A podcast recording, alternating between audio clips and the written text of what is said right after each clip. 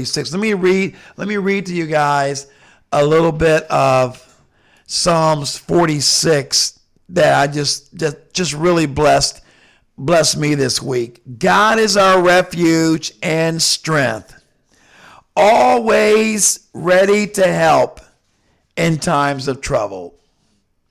So he will not fear when earthquakes come and the mountains crumble into the sea. Let the oceans roar and foam. Let the mountains tremble as the waters surge. A river a river brings joy to the city of our God, the sacred home of the Most High. God dwells in that city, it cannot be destroyed. From the very break of day, God will protect it. Listen, the nations are in chaos and their kingdoms crumble. God's voice thunders and the earth melts. That's the God we serve. The Lord of heaven's armies is here among us. The God of Israel is our fortress. Come, see the glorious works of the Lord, verse 8 says. See how he brings destruction upon the world. He causes wars to end throughout the earth. He breaks the bow and snaps the spear. He burns the shields with fire. Be still and know that I am God. I will be honored by every nation. I will be honored throughout the world. The Lord of heaven's army is here among us. The God of Israel is our fortress. May the Lord add a blessing to the amazing reading of his word. Thank you, Lord. Yes, yes, yes. So, whenever you get down, whenever you get discouraged, whenever you feel overwhelmed, whenever you feel that all is against you and that all is trying to take you down, when you have no friends, no breaks, nothing seems to be going your way, you remember that God is our fortress, that God is in control, that God still runs the earth, that God still is in command, and that all of the universe answers to Him. So, why are we studying the book of Revelation? Perhaps to some, the most difficult, scary, mysterious, weird book in the Bible. A book full of symbolism and metaphors and analogies. A, a, a book full of object lessons and, and, and various creatures and things that are difficult to understand, some of which futuristic. Why are we studying this book? Three reasons. Number one, it's God's word. 2 Timothy 3:16 says that all scripture is given by inspiration of God and that it's all it's it's profitable for teaching, for reproof, for correction, for training in righteousness. So that's one reason we're studying Revelation. It's part of the 66 books in the canon of scripture. It's in the, it's in the Bible. It's not something that's, you know, off into philosophy. That's okay. Uh, the second reason we're studying God's word is that we're instuck, instructed to study it. 2 Timothy 2.15, study to show thyself approved.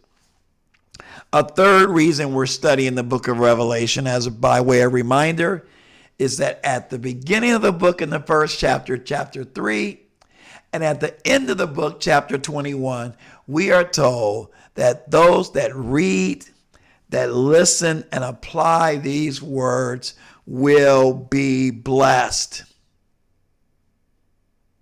That's why we're taking time to study the book of Revelation. And I even have a little bit of an ulterior motive. I want us to study the book of Revelation because I want to help you understand that this book is not difficult. It's not impossible to understand, that is not mysterious, that is not spooky or hidden or dark or, you know, forbidden. That it is a great book, one to be enjoyed, one to be applied, one that will help our living because the time is near, one that will inform us and instruct us and bless us and encourage us and cause us to rejoice and celebrate because we are going to win. The battle is fixed. It's all taken care of. God is in control and we are victorious. Lord. Thank you. We're overcomers. Amen. So you should just be pumped because this book is just, this book is our victory lap. This book is our celebration. This book is our party in advance. This, this is bigger than a Super Bowl party. This is bigger than the Cavs downtown having NBA All Star weekend, the parties that's going on. This is bigger than that. This is bigger than winning the World Series. This is bigger than being the champion of the world in boxing.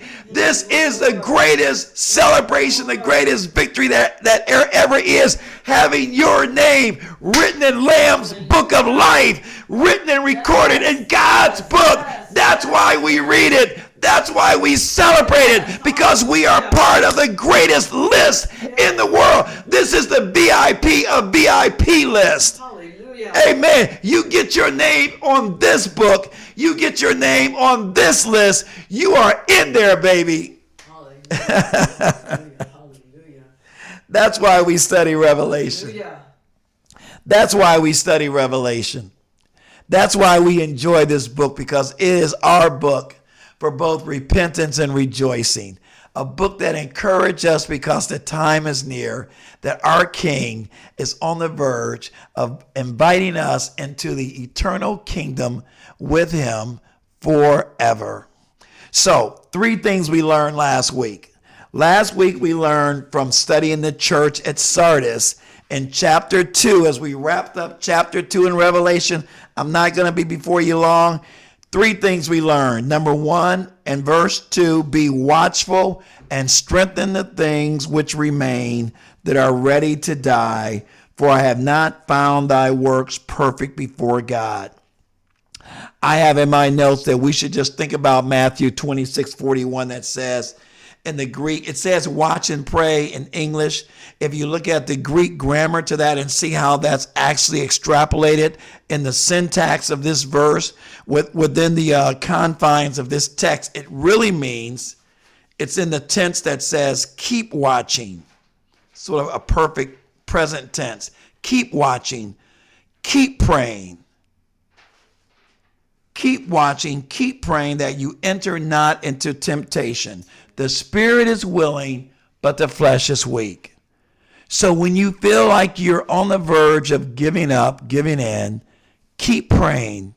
Keep watching. God is a present help in the time of need, according to Psalms 46 that we just read. Here's number two thing that we learned last week. We learned that this message to the church at Sardis was a warning to all, tra- all churches, present, past, and future, that we are not to get comfortable with our past reputation and start resting on our past laurels.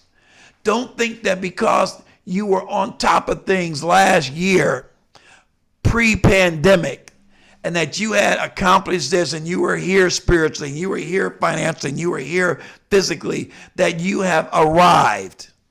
We have to test our mettle and make sure that we win and strive every day. Victory is measured in 24 hour increments. We can't rest on what we did at bat yesterday. In baseball, you're no better than your last at bat. You may have hit a grand slam yesterday, but guess what? This is a new day. You got to, it's what have you done lately? What are you doing now? So we need to stay vigilant, stay prayerful, Stay watchful. Stay in God's word. Amen. And then the last thing that we learned last week from the church of Sardis is that he says, I will not, and, this is uh, in verse 5 of chapter 2, uh, I will, of chapter 3 rather, I will not blot out his name from out of the book of life, but I will confess his name before my Father and before his angels. That just lets me know that God is saying, I'm not going to renege on my promise. When God saves us, He keeps us. When he keeps us, he redeems us. Our salvation is secure in him when we are truly saved. God does not lose us. He does not blot our name out of his book. According to Luke chapter 10, verse 20, when those names are written in the book of life, I love the uh, translation in the NAS, NASB says recorded. And I like the NLT perhaps even more. He says, when your names have been registered, it's just a certain legal formality about that that just sounds official. My name, your name has been registered in the Lord's book of life. Our salvation has been recorded, it's been registered. Oh my goodness, that is just so much. That is just so blessed. That is so encouraging. That is so reassuring, isn't it? Doesn't it give you confidence that you can live your Christian life with boldness, with confidence, not worrying about hell, not worrying about losing your salvation, not worrying about slipping or falling? If you've been truly converted, now it's about doing works that are pleasing to God. It's about building on that foundation. It's not about worrying about losing it. It's about how do I grow it? How do I be better? How do I be stronger? Amen.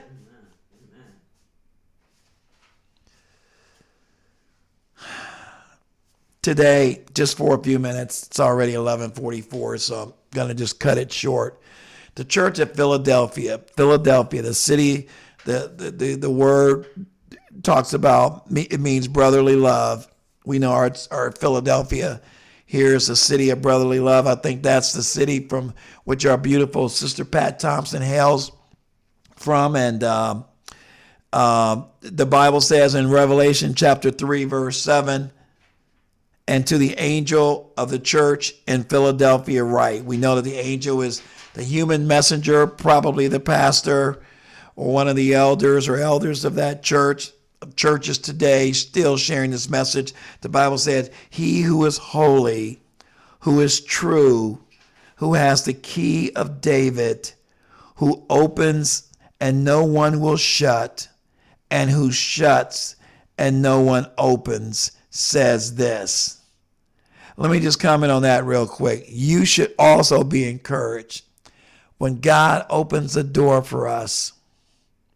No demon in hell, no foul spirit, no devil, no satanic presence, no evil, no wickedness, no man, no institution, no human entity can shut it down. No one can shut it down. When God opens, when God closes, it's permanent. And God gives us that confidence. When He closes the door, shutting out evil, shutting out uh, uh, wicked forces, shutting out the enemy. That door is shut and the devil cannot break it down. He can't break in. He can't come through the window. He can't climb over the gate. We are secure in Christ Jesus. What a blessing. What a what a sense of encouragement, of sense of comfort, of confidence, of assurance, knowing that God has me. He's under me, he's over me, he's behind me, he's in front of me. Revelation chapter 3, verse 8 goes on to say, we're, we're into this pattern of commendation, condemnation, correction, and consolation. That's the protocol or the format for these letters, for the most part, to the seven churches. And here's an exception. This is our second exception. Our first exception was Smyrna. Our second exception in this letter, there's going to be three exceptions totally, because Laodicea next Sunday will also have one, because they they receive no commendation. But in this church in Philadelphia, there is no condemnation. There is commendation and there is consolation. And of course, since there's no condemnation, there's no need for correction, right? So those two are taken from the list here in Philadelphia, just like they were in Smyrna. So here is the commendation for the church at Philadelphia. And boy, oh boy, I pray that Believers Bible Church is regarded this way in God's sight. I, I pray that this is how the Lord is looking at our humble congregation, that we are faithful to Him. And here's what He says I know your deeds. You need to know that God knows our deeds, good and bad. He sees us, darkness or light, closed or open doors. God sees everything. He says, I know your deeds. Behold, I have put before you an open door which no one can shut. Because you have a little power. Now, that can be interpreted a couple ways. I don't know if the Lord was actually saying they have a little power in that they only have a, a little clout or, or influence in terms of the government or other churches, or if they only had a little bit of money or just a, a little bit of people. I don't know exactly what he's referring there regarding power in this context. But he says, all you have a little power and have kept my word and have not denied my name. When I think about that, I think that, you know what? It doesn't matter, ladies and gentlemen, how much power you have, how much money you have how much might you have. The race is not given to the swift, the Bible says, nor the battle given to the strong. But God tells us in the gospel that he that endureth until the end, the same shall be saved. This is a battle of perseverance. This is a walk of endurance. This is about lasting. This is about enduring. This is about just keep on answering the bell. Keep on keeping on. Keep on striving. Keep on. If you get knocked down every day, keep getting up. Keep pushing forward. You know what? I love King Jehoshaphat over in Second Chronicles, not just because of his great prayer, but because of what we can see of his heart and that great prayer that he prayed when they were overwhelmed by the enemy. Let me just read you a quick two verse excerpt of the prayer of King Jehoshaphat, which, by the way, this is one of my favorite. I know some people love the prayer of Jabez. I know some people love the disciples' prayer. I know other people love the prayer of Psalms 23, and everybody has their favorite. But listen, guys, this this is one of my favorite prayers in all of Scripture because it is an amazing prayer, and it just checks all the boxes that we sometimes struggle with. Listen what he says here. King Jehoshaphat praying to God because they are about to be annihilated by a nation that has 10, maybe 20, maybe 100 times the soldiers they have in their army. They have more might, they have greater resources, they have greater battle strategies, and Israel does not know what to do. And listen how King Jehoshaphat puts this request before God. This is just an excerpt of this amazing prayer found in Second Chronicles chapter 20. I'll cut to the chase in verses 12 and 13. Here's what he says O our God,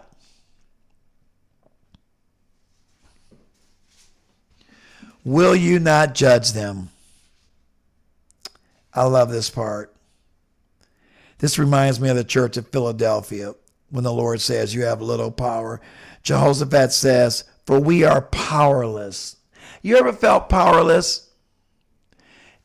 You, I'm talking to you guys this morning. Have you ever felt like, I have no way out? I have no answer to this problem. Have you ever felt like you just were helpless, almost hopeless? Have you ever felt like you just can't come up with a solution? Plan A, B, and C have failed. You have no recourse. You have no more strategies up your sleeve, no more tricks, no more rabbits to pull out of a hat. Have no more phone calls to make. You know, back on Who Wants to Be a Millionaire, uh, you you had the option to uh, phone a friend. you you you you phoned all your friends.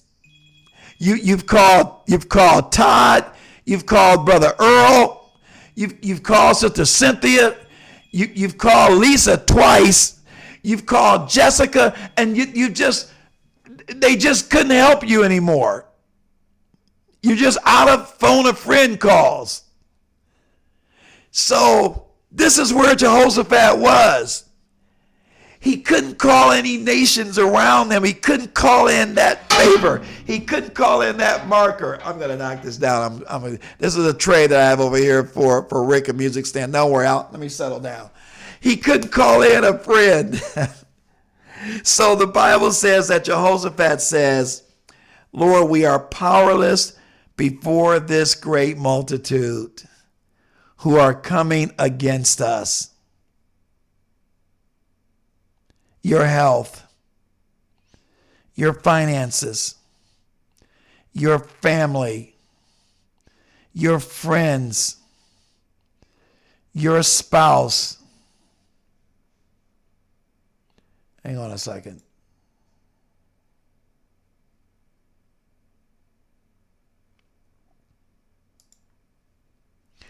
you you have no you have no resources no recourse.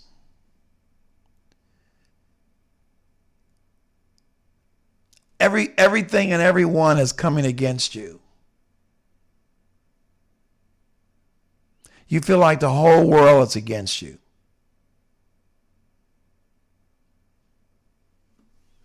And everything you've tried everything you've thought of, every route you've taken has ended in a dead end.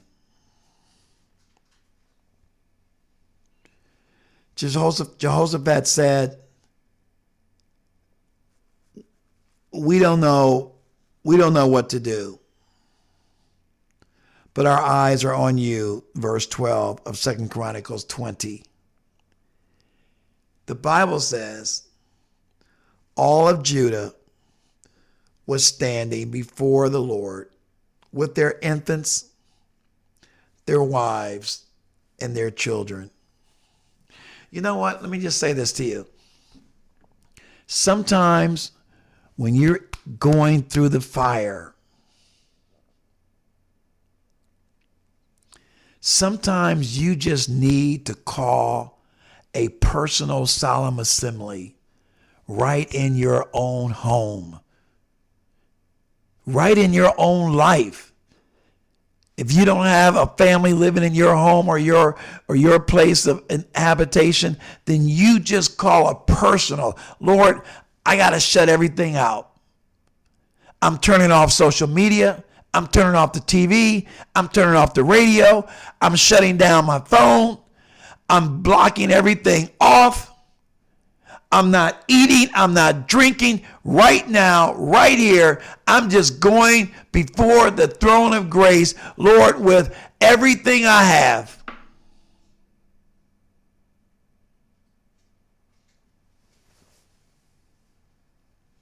Every husband, every wife, every child was standing before the Lord, essentially echoing the sentiments of Jehoshaphat's prayer.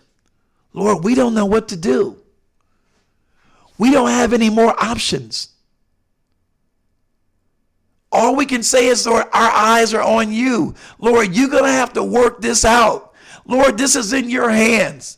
Lord, you are not only our only resort, you're not only our last resort, you're our only resort.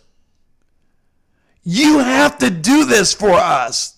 You, Lord, you have to fix this. You have to heal me. You have to deliver this situation. You have to bless my finances. You have to touch my employer, my job. You have to touch my friends, my neighbor. You have to deal with those kids at school that's messing with my kids, that's messing with my grandkids. You have to fix that teacher, that principal, that worker, that store, that manager, that person down the street. You have to fix the judge's heart, the prosecutor's heart hard. The defense attorney's hard. Lord, you have to intervene with the people that's dealing with me at the bank, that's messing up my money, that's freezing my checking account. Lord, you have to do this. I am powerless against this enemy. I am powerless against this situation. I have no more strings to pull. I have no more resources. You have to just level with God and just Put it out there. Lay it on the line. Open yourself up bare. Lord, this is it. I need your help. I messed up. I can't fix this. I can't do this, even if it's not your fault. Lord, I'm just before you. Lord, you need to fix this. I don't know how I got this medical report. I don't know how I got this credit report. I don't know how I got this police report. I don't know how I got this job performance review. But I need your help. Please, Lord. That was the request. But listen, I, am wrapping this up. I'm wrapping this up. I'm wrap, I'm looking at the clock. A couple minutes here. 11:50. I'm wrapping this up. Listen, listen what God will do for us. Listen how God he he blessed the church at Philadelphia. Oh my goodness. Oh boy, there's just so many things I I, I want to say. I, let me just give you this response to, to King Jehoshaphat. Number one, I'm just so pumped of, of where the response came from. It, it didn't come from the bishop. It didn't come from the apostle. It didn't come from the overseer. It didn't come from the pastor or the elders. God, God can work through ways that will just blow our minds. God chose the choir director. Yikes. Don't put God in a box. Don't put God in a box. Don't think that only the quote unquote most spiritual looking guy in the room has all the answers. Don't think that just the person with the title got all the answers. Don't think that just the person with initials in front and behind their name is the only one that can get a prayer through. Don't think that just because you don't have a job in the church, you don't have a role, you don't have a title, you're not over a committee or an auxiliary, or you don't have a talent or a gift or something that puts you in front or in charge or all around. Don't think that just because you are not the person on the stage that God can't get the glory out of your life. That God can't use you. That God can't empower you. That God can't elevate you. That God can't promote you. God can send the answer through a child, through a donkey in some cases. God knows what He's doing and He will get His work done yes, to yes, His yes, glory.